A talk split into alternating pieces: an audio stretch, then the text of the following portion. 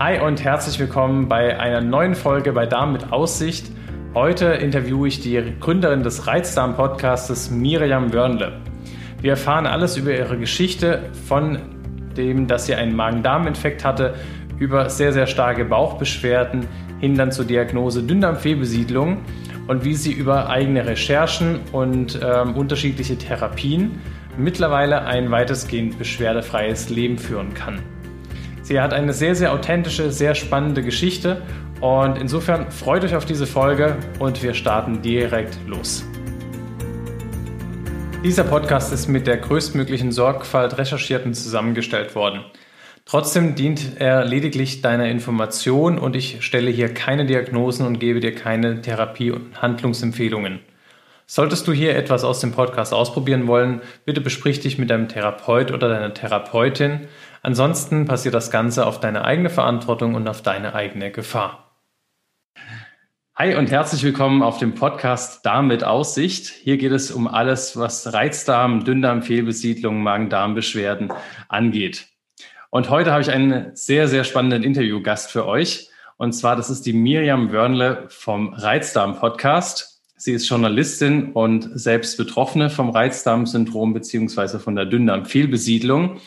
Und sie hat extremst einen spannenden Weg hinter sich, die letzten zwei bis drei Jahre, von dem, wo die Beschwerden aufgetreten sind, bis hin, wie sie zur Diagnose gekommen ist. Und letzten Endes hat sie sich da selber sehr, sehr tief in die Materie eingearbeitet, um ja, sich selber auch Hilfe zu besorgen. Und das hat sie so genial gemacht, hat es in einen eigenen Podcast verpackt. Und daran wollen wir euch heute teilnehmen lassen. Mirjam, herzlich willkommen auf meinem Podcast. Ja, vielen lieben Dank für die Einladung und für das viele Lob vorab. sehr, sehr gerne. Du hast es definitiv verdient. Ähm, magst du dich selber mal so ein bisschen vorstellen und auch äh, uns so ein bisschen einen Rahmen geben, was ist bei dir ähm, vor zweieinhalb Jahren circa passiert und wie ist dann dein Weg bis heute, bis zu deinem eigenen Reizdarm-Podcast ähm, gekommen?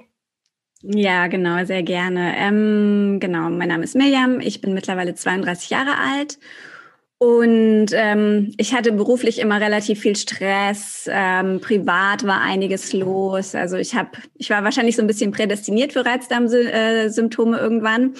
Aber was bei mir tatsächlich so der ausschlaggebende äh, Punkt war, ich hatte vor mittlerweile rund drei Jahren fast eine Lebensmittelvergiftung und habe danach Symptome entwickelt, die äh, sehr extrem waren, aber tatsächlich so das, was man eigentlich als klassische Reizdarmsymptome beschreibt. Also ich hatte Durchfall, ich hatte Verstopfung, ich hatte einen ganz extremen Blähbauch, ich hatte ähm, Brain Fog, also hatte das Gefühl, dass mein Kopf äh, so total in Watte gepackt ist. Ich konnte nicht mehr klar denken, Konzentrationsschwierigkeiten, alles Mögliche. Bei mir waren es auch noch starke Gelenkschmerzen, also so eigentlich ein relativ diffuses Krankheitsbild. Und weil ich jemand war, dem diese ganzen Darmsachen eigentlich immer eher unangenehm waren, habe ich äh, den Gang zum Arzt sehr lange rausgezögert und bin erst, ich glaube, es waren rund drei Monate, nachdem ähm, diese Lebensmittelvergiftung war, bin ich erst zum Arzt gegangen. Und dann hatte ich wahrscheinlich auch so einen relativ klassischen Weg, Hausarzt, ähm, von dort so ein paar Tipps und die ersten Rezepte. Und äh, als der nicht mehr weiter wusste, wurde ich dann irgendwann zum Gastroenterologen äh, weitergegeben. Magenspiegelung, Darmspiegelung, aber eben beides ohne Befund tatsächlich. Was hast du da am Anfang bekommen genau. gegen deine Soll ich Beschwerden? weiter erzählen oder? Bitte? Meine Hausärztin hat mir ein Probiotikum erstmal ähm, mhm. gegeben. Das war das allererste. Und natürlich war auch so das Thema Stressreduktion, hatte sie auch angesprochen. Wobei ich sagen muss, dass ich damals nicht so das Gefühl hatte, dass ich großen Stress habe, obwohl ich den mhm. eindeutig hatte. Also ähm, ich kann das immer nachvollziehen, wenn Reizdarmpatienten ein Stück weit genervt davon sind oder sich unverstanden fühlen, wenn die Frage kommt, ja, haben sie denn Stress?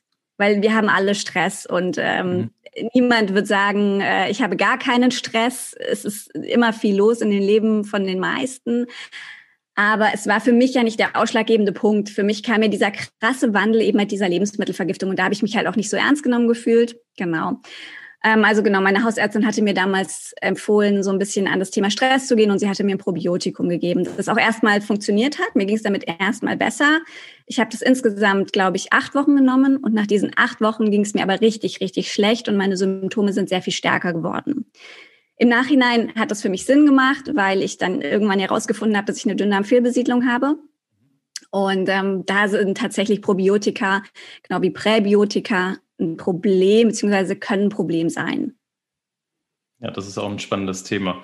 Und ähm, das heißt, eigentlich an sich hatte deine Hausärztin, ich meine, die war jetzt, glaube ich, nicht spezialisiert auf Reizdarm und die ganzen Sachen, aber an sich schon mal, ist es schon mal in die richtige Richtung gegangen, prinzipiell, aber konnte dir dann halt nach der ersten Therapie nicht richtig helfen und dann bist du so diesen klassischen Weg der ähm, Schulmedizin, nenne ich mal, jetzt abklappern von den gefährlichen Erkrankungen, die ja auch wichtig sind, dass man die vorher ausschließt, ähm, bevor man die Diagnose, beziehungsweise es ist zwingend notwendig, bevor man die Diagnose Reizdarm stellt. Und wenn du uns jetzt mal mitnimmst zu dem Moment, du hast die Magenspiegelung gemacht, du hast die Darmspiegelung gemacht und du hast sozusagen diese schulmedizinische Diagnostik hinter dir und man hat nichts gefunden. Was ist, was ist dann passiert? Genau, ich hatte ähm, bei der bei dem Termin für die Darmspiegelung, das war der zweite Spiegelungstermin, da hatte ich kurz davor ähm, das Krankheitsbild der Dünndarmfehlbesiedlung entdeckt, wahnsinnig viel mhm. darüber recherchiert und bin quasi mit all diesen Informationen schon zu der Spiegelung und habe danach im Gespräch den Arzt direkt darauf angesprochen, dass ich ganz arg vermute, dass ich das habe. Und ich muss sagen, im Nachhinein vor allem nach dem ich dann auch so viel Leidensgeschichten von anderen gehört habe, ähm, hat mein Arzt eigentlich total toll reagiert. Der hat sofort gesagt, mhm. ähm, jetzt sind Sie schon da, jetzt machen wir gleich mal den Test. Es ist ein Atemtest, ähm, Sie sind eh nüchtern und so weiter. Ähm, es ist allerdings, und genau, das hat er mir damals auch gesagt, wenn dieser Test negativ ist, heißt das noch lange nicht, dass sie es nicht haben. Das mhm. heißt, ihm war total bewusst, dass dieser Glukosetest, der eben bei den meisten Gastroenterologen gemacht wird, wenn man eine Dünndarmfehlbesiedlung hat, ähm, nicht unbedingt das Optimum ist. Ähm, genau, also es wird meistens mit Glukose getestet. Das Problem ist aber, dass Glucose relativ schnell aufgenommen wird vom Körper. Das heißt, man kann nur den oberen Teil des Dünndarms abbilden überhaupt.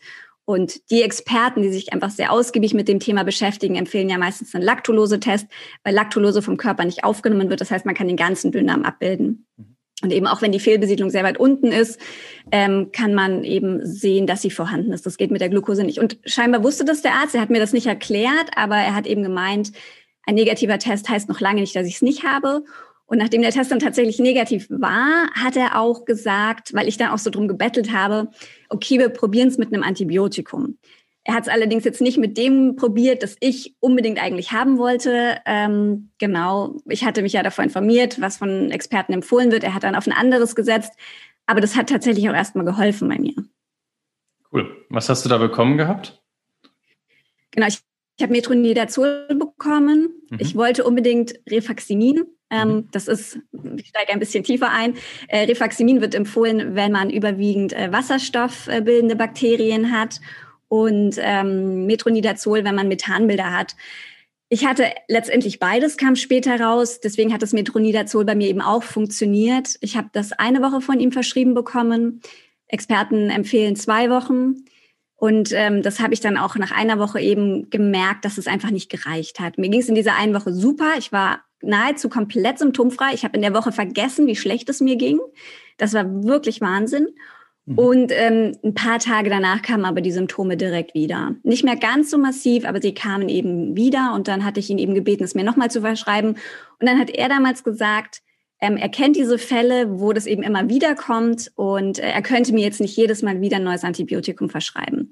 Und das war für mich wirklich ein Schlag ins Gesicht, weil ich hatte ja endlich rausgefunden, was mein Problem ist. Und ich hatte ja sogar eine Lösung dafür, dieses Antibiotikum. Mhm. Aber ich habe es halt nicht mehr bekommen. Er hat mir dann damals was anderes empfohlen, und zwar ein Präbiotikum letztlich. Ähm, es gibt mit diesem Präbiotikum auch ganz gute Erfahrungen in dem Bereich, aber tatsächlich für mich hat das überhaupt nicht funktioniert.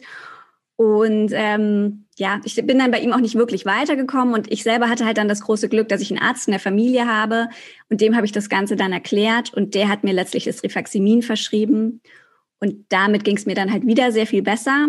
Aber auch damit bin ich das Ganze nicht langfristig losgeworden.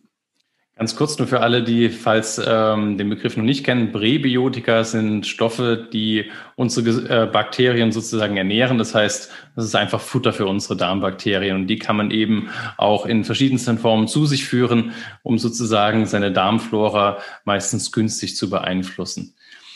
Ähm, jetzt klingt es bei dir ja schon sehr, sehr reflektiert. Du hast dann schon am Termin deiner Darmspiegelung im Prinzip zumindest schon mal den Schlüssel gehabt für deine Lösung. Ja, du hast selber herausgefunden, dass du wahrscheinlich eine Dünndarmfehlbesiedlung hast. Ähm, Gab es denn irgendwann der Moment, dass du im Prinzip dann die Diagnose Reizdarm bekommen hast, ähm, weil das ist ja meistens, also das ist so die Erfahrung, die ich aus der Praxis habe. Die Patienten kriegen die diese Diagnose, weil man eben halt nichts findet, ja, und wenn man nichts findet, dann ist es eben Reizdarm. Und Reizdarm bedeutet häufig ähm, sozusagen, sie müssen jetzt damit leben. Ja, mhm. ähm, das ist nichts Schlimmes, das bringt sie nichts um. Und ähm, schönen Tag noch. Wie gab's gab's diese Phase bei dir, weil ähm, du hast du bist mit Sicherheit da ähm, eine Ausnahme, weil du sehr sehr ähm, viel recherchierst. Aber wie war das für dich vom Erlebnis her? Mhm. Ja, also es, es gab das so ein bisschen, vielleicht nicht so konkret wie bei anderen, aber allein schon nach der Magenspiegelung meinte die Ärztin zu mir, ich hätte wahrscheinlich einen Reizmagen und sie glaubt auch einen Reizdarm. Und ich sollte mich doch jetzt mediterran ernähren, damit ich nicht mehr so viel Stress machen, dann würde alles gut werden. Okay, ja. Das war die Kollegin von dem äh, Arzt, der mir dann nachher weitergeholfen hat tatsächlich. Mhm. Ähm, genau. Und ich habe danach auch erfahren von meiner Hausärztin, dass in dem Befund nach der Spiegelung stand ähm, Verdacht auf Reizdarmsyndrom und da stand auch der Verdacht auf die Dünndarmfehlbesiedlung drin, aber nicht, dass der mhm. bestätigt war oder so. Und dann stand eben dazu eben auch Verdacht auf Reizdarmsyndrom, genau. Wobei er mir das nie so gesagt hat, aber in dem Befund stand das dann eben drin. Okay. Wie war das für dich, als du das gesagt bekommen hast nach der Magenspiegelung? Also konntest du da was mit anfangen, mediterrane Ernährung und äh, ein bisschen, ab, äh, bisschen langsamer machen? Ja, äh, nee, tatsächlich war ich an dem Punkt auch einfach schon so weit, dass ich wusste, dass das das ist, was ganz vielen gesagt wird und was ganz vielen einfach nicht weiterhilft. Und ich habe mich zu dem Zeitpunkt schon extrem gesund ernährt. Ich habe alles schon mhm. weggelassen, was, wo ich wusste, dass es mir Beschwerden macht. Ich habe in der gesamten Zeit auch rund zehn Kilo abgenommen mhm. und ich war davor schon nicht gerade viel.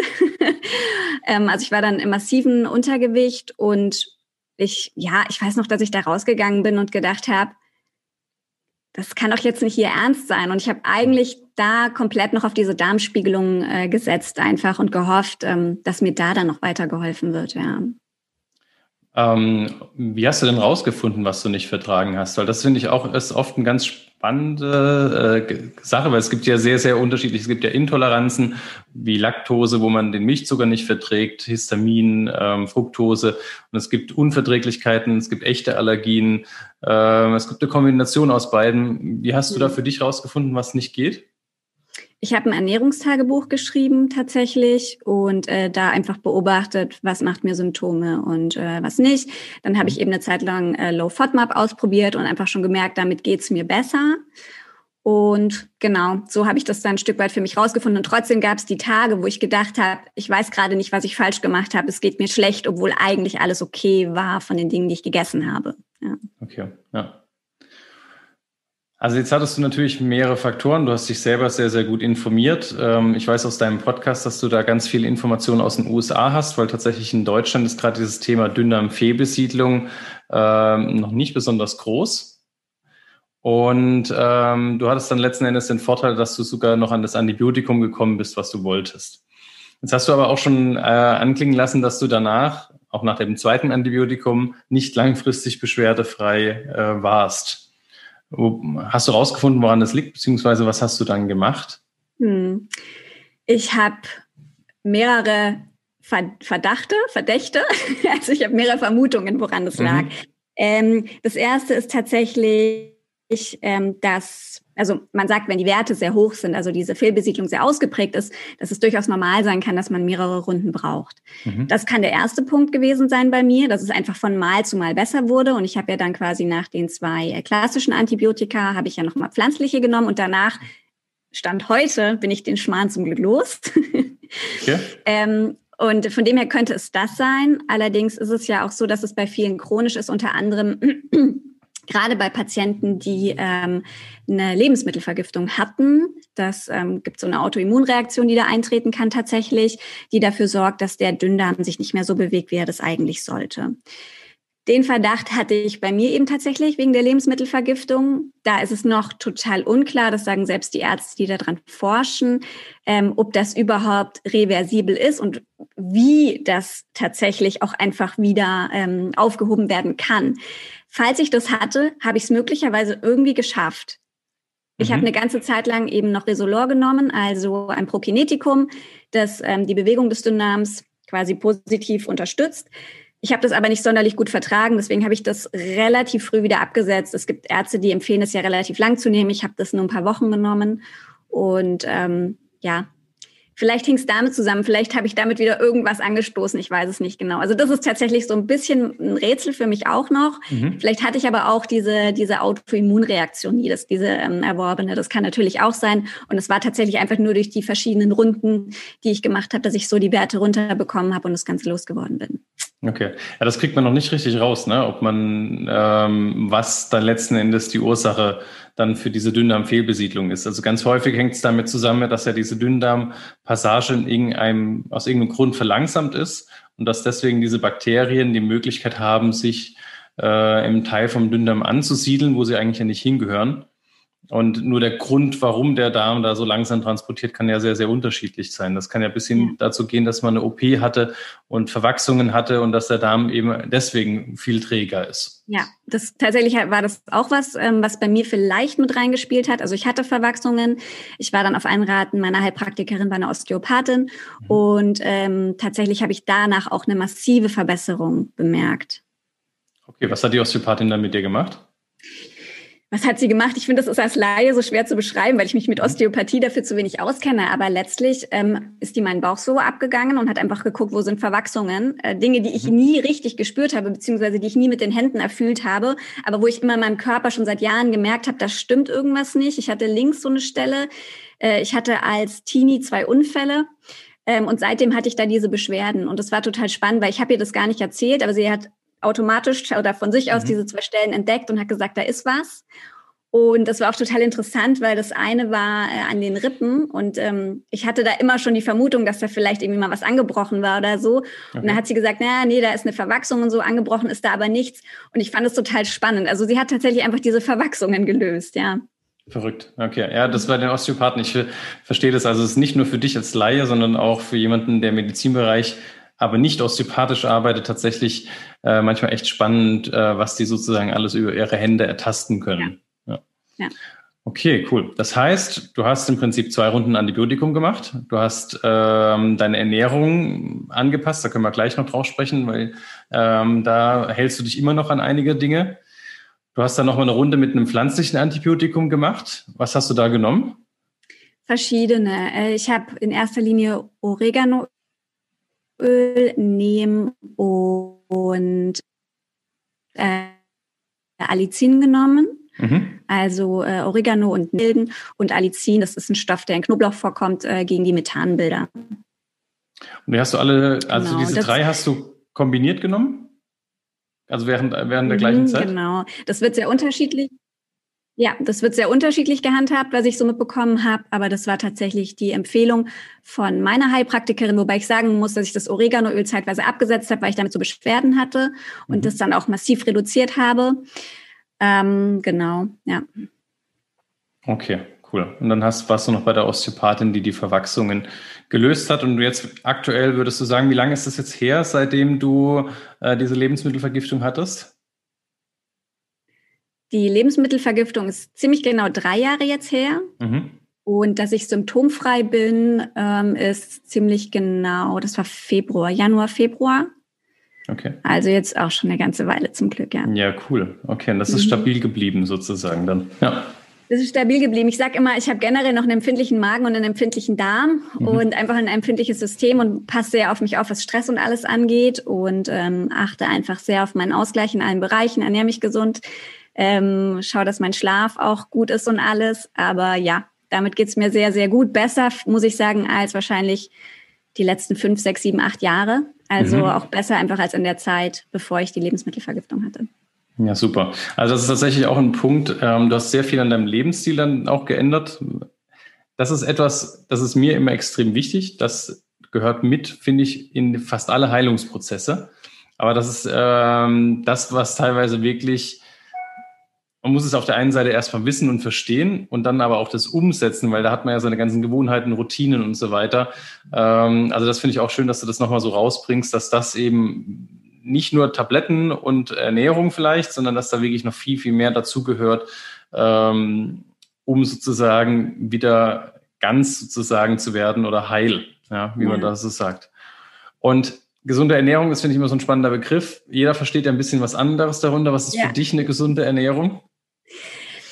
Für mich persönlich ist eine gesunde Ernährung, also es ist das, was für mich funktioniert und was für mich generell mit meinem Wertebild und so einfach am besten funktioniert, ist eine vegane Ernährung. Mhm. Ähm, eine, die nicht zu viele Kohlenhydrate mh, hm, beinhaltet, ähm, und was ich nicht konsumiere oder wirklich kaum, das ist so, mittlerweile mache ich es wieder ein bisschen, ich habe es aber eine ganze Weile komplett ausgeschlossen, ist Industriezucker. Mhm. Und äh, Gluten bin ich sehr vorsichtig. Und genau, sämtliche tierische Produkte sind auch raus, ja. Außer Honig. Honig ist so meine Ausnahme. Okay. Also das, ähm, ich beobachte bei ganz vielen, die dann auf vegan umstellen, tatsächlich, dass dann die, der Kohlenhydratkonsum hochgeht. Aber mhm. das ist dann tatsächlich wirklich die hohe Kunst, vegan und kohlenhydratarm.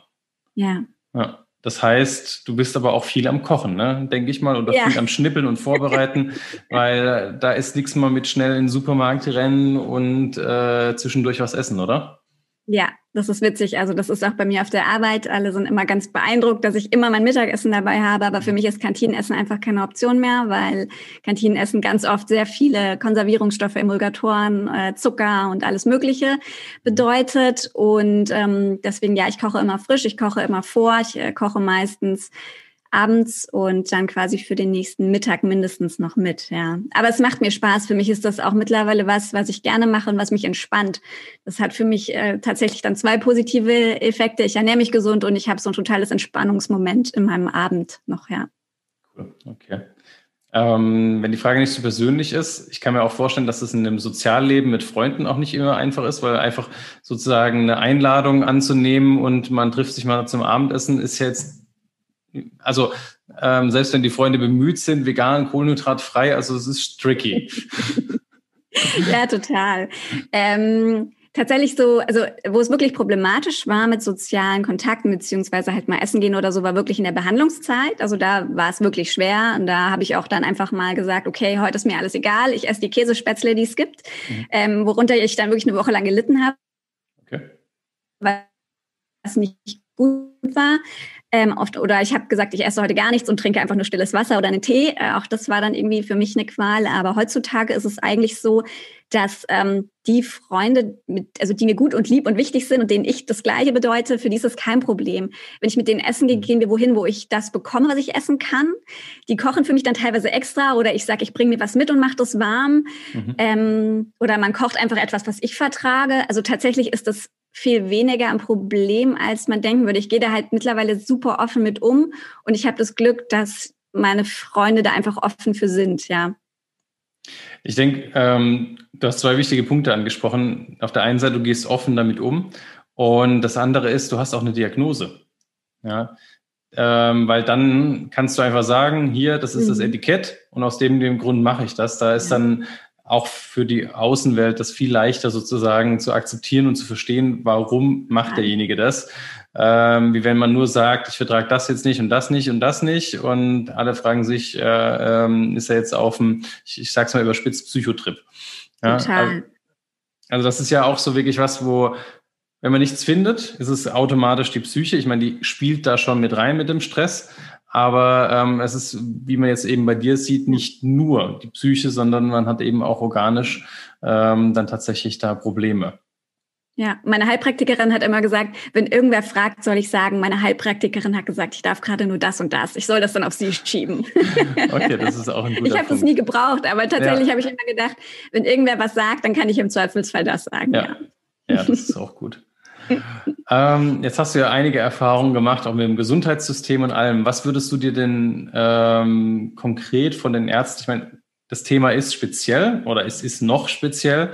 Was würdest du dir denn da wünschen, ähm, wenn jemand mit Magen-Darm-Beschwerden zum Arzt kommt? Was, was würdest du dir da vom Arzt sozusagen primär wünschen? Ähm, es ist so schwer zu sagen, weil ich finde, das Thema ist so groß und so komplex, weil eigentlich wünsche ich mir ein anderes Gesundheitssystem. Also eigentlich mhm. wünsche ich mir ein wirkliches Gesundheitssystem und nicht ein Krankheitssystem, wie wir es haben, sondern dass es generell viel mehr um den Erhalt der Gesundheit geht. und weniger um die Behandlung von Krankheiten beziehungsweise einfach die Behandlung von Symptomen. Mhm, unterschreibe ich, ja. Genau. Ähm, was ich mir konkret im Umgang mit Ärzten oder Patienten wünschen würde, wäre, dass man einfach zuhört und dass man den Patienten ernst nimmt und dem auf Augenhöhe begegnet. Ich hatte manchmal das Gefühl, auch bei meiner Hausärztin, dass mir nicht so richtig zugehört wurde. Mhm. Und man will ja als Patient auch nicht so besserwisserisch sein oder so. Und ich schätze Ärzte und ich, mein Vater ist selber Arzt. Ich weiß, was, mhm. ähm, was Ärzte können, was die leisten. Und ich schätze eigentlich auch, ja, ganz viel in unserem Medizinsystem. Ich will das überhaupt nicht schlecht reden. Aber ich habe manchmal das Gefühl, die haben halt gar nicht die Zeit. Mhm. Die haben da nicht so ein wirklich offenes Ohr. Sie hören nicht so richtig zu. Und also auch nicht alle, ne? aber in, eins, also in manchen Fällen habe ich so erlebt. Und ich würde mir einfach wünschen, dass ich das Gefühl habe, ich werde da an die Hand genommen und jemand sagt zu mir, wir lösen das Problem gemeinsam. Und das hatte ich nicht. Also das hatte ich leider bei keinem Arzt, dass ich das Gefühl hatte, wir gehen diesen Weg gemeinsam. Das wäre eigentlich was, was ich mir wünsche, weil es war immer ein Stück weit, okay, ich begleite sie jetzt bis hier und hierhin, jetzt gebe ich sie ab oder jetzt weiß ich nicht mehr weiter und sie kriegen von mir aber leider auch gar nichts mehr, mit dem sie weiter arbeiten können. Und das war für mich irgendwie sehr frustrierend. Mhm, das kann ich mir vorstellen. Wo hast du denn da gute Informationsquellen für dich gefunden? Also gerade jetzt, die können wir auch gerne dann unter dem Podcast verlinken, ähm, wo man sich über das Thema Reizdarm, Dünndarm, Fehlbesiedlung, abgesehen natürlich von deiner eigenen Podcast und Webseite, ähm, die werden wir auch verlinken. Ähm, wo hast du dich da gut informieren können? Das waren in erster Linie amerikanische Podcasts und die äh, Seiten von amerikanischen Experten. Also die äh, Dr. Siebecker, die ähm, Medizinerin ist aus den USA mit so einem ähm, ganzheitlichen und naturmedizinischen Ansatz, also der naturheilkundlichen Ansatz. Äh, die hat ganz viel tolle Informationen auf ihrer Seite. Es ist eben alles auf Englisch. Das heißt, mhm. man muss sich da ziemlich reinfuchsen. Ähm, das gleiche gilt für den Podcast Sibo Made Simple von Phoebe Lepine, die, von der bin ich Riesenfan. Äh, der Podcast hat mir extrem geholfen und war, das war auch tatsächlich so der Anstoß, ähm, warum ich gesagt habe, ich mache selber einen Podcast, weil ich gedacht habe, das sind so viele Informationen und ohne den Podcast wäre ich nie dahin gekommen, wo ich am Ende war. Ähm, ich möchte einen Teil davon irgendwie zumindest auf Deutsch verfügbar machen. Cool. Also es lohnt sich. Ähm, wie gesagt, habe ich am Anfang schon gesagt, sage ich auch jetzt nochmal. Ähm, schaut auf der Webseite vorbei, schaut auf dem Podcast vorbei und auf dem Instagram. Kommt wirklich hochwertiger Content, äh, gut recherchiert und äh, auch journalistisch gut aufgearbeitet. Ähm, was einem auf jeden Fall auffällt, wenn man viele Podcasts hört, dass das äh, durchdacht ist, was da gemacht wurde. Danke. Ja, cool. Ähm, hast du jetzt irgendwelche Projekte, die bei dir noch anstehen? Gerade zu den Themen oder machst du da einfach erstmal jetzt weiter Podcast und guckst, was passiert? Ich mache weiter erstmal. Es sind noch so viele Dinge, die ich irgendwie noch ähm, anreißen möchte, abklappern möchte. Ich möchte zum Beispiel mit meiner Osteopathin noch über das Thema sprechen. Ähm, es wird noch was zum Thema, also zu verschiedenen Themen rund um Reizdarm und Dünndarmfehlbesiedlung geben, weil ich einfach glaube, ähm, ja, wie wir es vorher schon hatten, das Thema ist irgendwie so groß und es geht um ganzheitliches Heilen mittlerweile in meinen Augen total und nicht nur um die Annahme von Medikamenten. Und da will ich so ein bisschen darauf aufmerksam machen und da suche ich noch sehr viele Gesprächspartner rund um das Thema Darm. Ja, ja, das ist wirklich spannend. Das ist, das finde ich so interessant, dass man muss sich wirklich sich darum kümmern. Man muss braucht jemand für Ernährung, man braucht jemand, der sich mit Darm auskennt, mit Bewegung, äh, am besten Psyche-Coaching, äh, ja. also beziehungsweise Stressmanagement. Ähm, ich habe wahrscheinlich noch ein paar Sachen vergessen. Also es ist wirklich so so eine 360 Grad äh, Behandlung beziehungsweise Lebensumstellung die Absolut. langfristig, das muss man nicht alles am Anfang gleich auf einmal alles machen. Man muss, pickt sich am besten eins heraus, wo man dann konsequent ist. Aber langfristig läuft es dann schon drauf hinaus. Ja. Ja. Ja, mega schön. Ähm, ja, ich denke, wir haben alles Wichtige sozusagen im Podcast. Ansonsten gibt es alle weiteren Informationen auf deinem Podcast, Reizdarm äh, Podcast. Und ja, vielen, vielen Dank für deine Zeit. Es war ein sehr spannendes Interview und ich hoffe, wir hören noch viel voneinander. Danke, das hoffe ich auch. Bis dann. Bis dann. Ciao. Das war's mit dem Interview von der Gründerin des Reizdarm-Podcastes Miriam Wörnle. Ich hoffe, es war einiges Informatives dabei. Ich persönlich fand das Interview sehr, sehr spannend. Ähm, auch die Geschichte und die Motivation hinter ihrem ganzen Tun finde ich sehr, sehr schön.